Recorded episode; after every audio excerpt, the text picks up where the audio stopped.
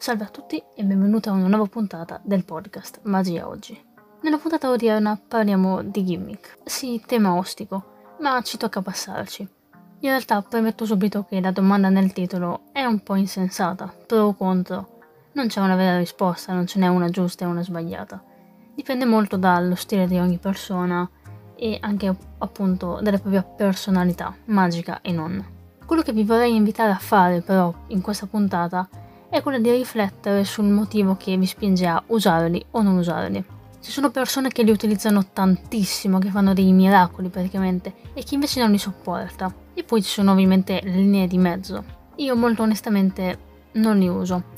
O meglio, adoro le carte gaffe, mi piacciono tantissimo come concetto, e poi però finisco per usarle poco. Mentre per i gimmick veri e propri, quindi degli oggetti fatti apposta, truccati o comunque similari, faccio molta più fatica e mi sono accorta nel tempo che è più per una questione personale, ovvero eh, non riesco molto a gestirli, ho paura di essere sgamata, di eh, non riuscire a scaricare gli oggetti o comunque eh, i gimmick che potrebbero effettivamente lasciarti scoperto. Mentre con le carte gaff magari ho un po' più di esperienza e quindi mi sento più tranquilla nel poterle scaricare e finire pulita. Ma nonostante questo tendo comunque a scartare certe cose e mi sono accorta che ci sono diverse persone che ormai sembra che sentano in colpa sul fatto di non usarli perché ormai stiamo andando molto sulla linea della magia da video. Per cui delle cose molto visuali, molto d'impatto che durino veramente poco e che uno possa caricare tranquillamente sui social. E questo è utilissimo. Appunto la magia da video è quasi una categoria a parte perché sono cose che dal vivo fareste molta fatica a rifare. Ma questa non è una mancanza, potete tranquillamente fare magia, fare magia eh, lavorativamente o comunque anche tra gli amici, senza poi buttarvi nella magia da video con gimmick o comunque cose gaffate. Oppure potete ovviamente decidere di usarli e questo non vi rende meno maghi, non è non magia quella cosa che vedete nei video, è semplicemente una categoria diversa, un tipo diverso di fare magia. Ma alla fine la funzione di quest'arte sarebbe quella di stupire. Quindi l'oggetto che andiamo a usare, che sia truccato, che sia regolare, non è realmente importante. È importante come lo si gestisce. Alla fine, se ci pensiamo, anche il mazzo stesso potrebbe essere una sorta di gimmick. Voglio dire, chi è che nella vita quotidiana esce con un mazzo di carte che solitamente sarebbe in un cassetto a casa per giocare con la famiglia Invece va in giro con gli estranei e gli chiede di prendere una carta. Solo i maghi lo fanno.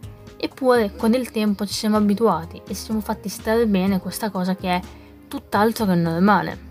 Usando delle carte che molto spesso non sono neanche casuali, cioè ok, sono regolari, ma chi conosce le bicycle in Italia? A parte i tabacchi che ve le fanno pagare 8 euro è una cosa illegale, ma comunque a parte loro nessuno conosce la differenza fra i mazzi di carte, solo noi maghi che li collezioniamo, che abbiamo una passione per questi oggetti. Stessa cosa per le monete, ci facciamo stare bene il fatto che dei maghi sui palchi o comunque nei locali utilizzino dei Morgan, dei metri dollari, monete che per noi in Italia non hanno valore. E quindi molto spesso quegli effetti veramente incredibili e visuali, quasi miracolosi, li dobbiamo far stare bene, perché di per sé non avrebbero un senso logico. Dobbiamo contestualizzarli noi con le presentazioni e con la personalità magica. Torniamo al discorso che abbiamo fatto qualche puntata fa, ovvero il discorso della scelta. Alla fine sono tutte scelte, potete scegliere di usarli, potete scegliere di non usarli. Siete liberissimi in questo, è una cosa soggettiva.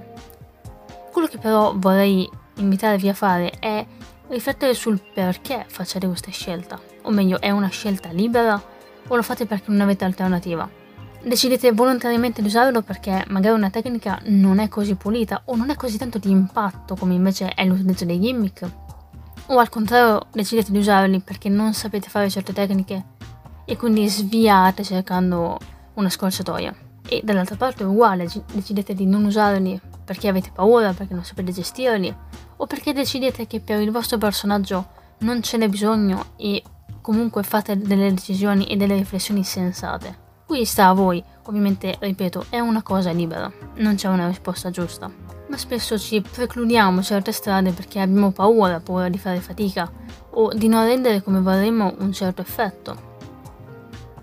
Ho visto molti ragazzi, eh, non solo ragazzi giovani, eh, ma comunque molti maghi in generale, usare i gimmick e usarli tanto e soprattutto non usarli in modo contestualizzato. Anche perché se andate a lavorare in un locale o in qualsiasi contesto lavorativo o vagamente lavorativo in campo magico, beh, forse l'avrete già visto. In una serata tutto quello che vi portate non ne usate nemmeno il 50%. Assolutamente no. Potete riempirvi le tasche di gimmick, di mazzi di carte, di oggetti, ma alla fine non importa, perché non siete dei tavolini dell'IKEA, non potete stare mezz'ora a montarvi. Dovete arrivare rapidi, fare il vostro gioco e intrattenere. Per cui se avete troppi gimmick da gestire risulta complicato. In realtà anche l'effetto a volte ne risente, perché usare tanti gimmick uno in fila all'altro va poi a sminuire tutti i giochi che avete fatto prima o che farete dopo. Provate a immaginare di fare la cosa più miracolosa che vi viene in mente, con un gimmick. Va benissimo, ed effetto, magari riuscite ad essere puliti, scaricare e finire in maniera totalmente perfetta. Ok, benissimo, nessuno sospetta nulla. E poi dopo quella cosa miracolosa cosa fate? Una carta ambiziosa? Un change? Indovinate una carta? Ecco, tutto quanto poi va a calare perché effettivamente avete messo un limite, avete alzato l'asticella e quindi l'aspettativa del pubblico è molto più alta. E questa cosa l'avete fatta voi, già ci pensa lo spettatore rompiscatole, già ci pensano eh, i video di YouTube o comunque i programmi televisivi che vanno a mostrare delle cose veramente quasi impossibili in campo magico. Perché ci dobbiamo mettere da soli i bastoni fra le ruote? Meglio decidere di farlo in una maniera un po' più lenta, quindi graduale.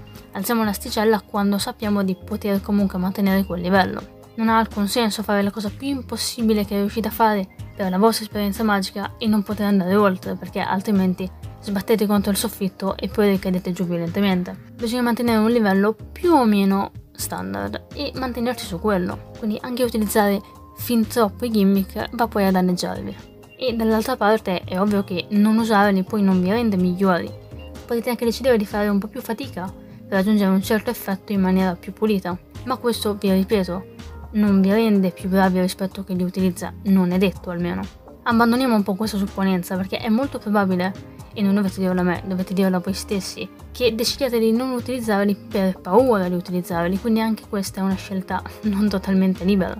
A volte usare gimmick è molto utile perché magari nel contesto in cui lavorate potrebbero anche essere contestualizzati, quindi potrebbero dare un effetto maggiore, senza però andare a scalare la vetta di quello che è il vostro livello attuale. Qui sta a voi, solo voi sapete esattamente il vostro stile e qual è il vostro contesto, quindi è una vostra decisione. Semplicemente non scartate a priori qualcosa che magari potrebbe anche fare per voi, solo perché risulta più complicato. Alla fine, se facessimo così, se avessimo fatto così anche quando eravamo agli inizi, probabilmente non saremmo dove siamo oggi. Ci sono un sacco di tecniche che abbiamo dovuto imparare, un sacco di carte che sono cadute e abbiamo dovuto recuperarle una ad una prima di imparare. Quindi anche gestire i gimmick molto probabilmente è una questione di abitudine e di studio.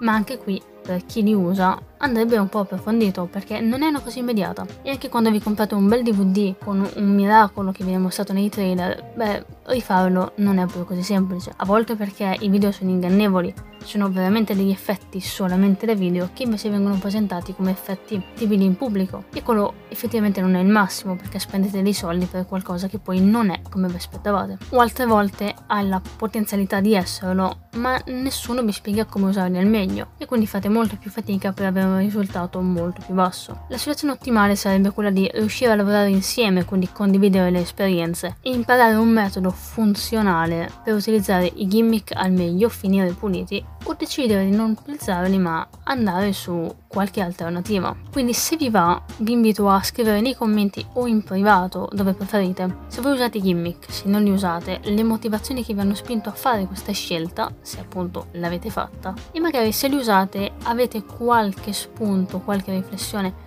qualche consiglio da condividere, perché alla fine consigliandoci potrebbero venire fuori idee nuove e potremo tutti quanti migliorare insieme. Quindi come ho già detto all'inizio, ovviamente non c'è una risposta pro o contro, in realtà anche avere una posizione così rigida non porta a niente. C'è chi li usa, c'è chi non li usa, c'è chi si trova a proprio agio e chi invece è un po' più titubante. Ma anche qui è una questione di studio, è una questione di abitudine e quindi resta solo a noi il compito di lavorarci su e decidere cosa fare. È sicuramente un argomento molto ampio comunque e mi piacerebbe riprenderlo anche in futuro, magari accompagnata da qualcuno che ne fa più utilizzo e potrebbe darci qualche consiglio in più.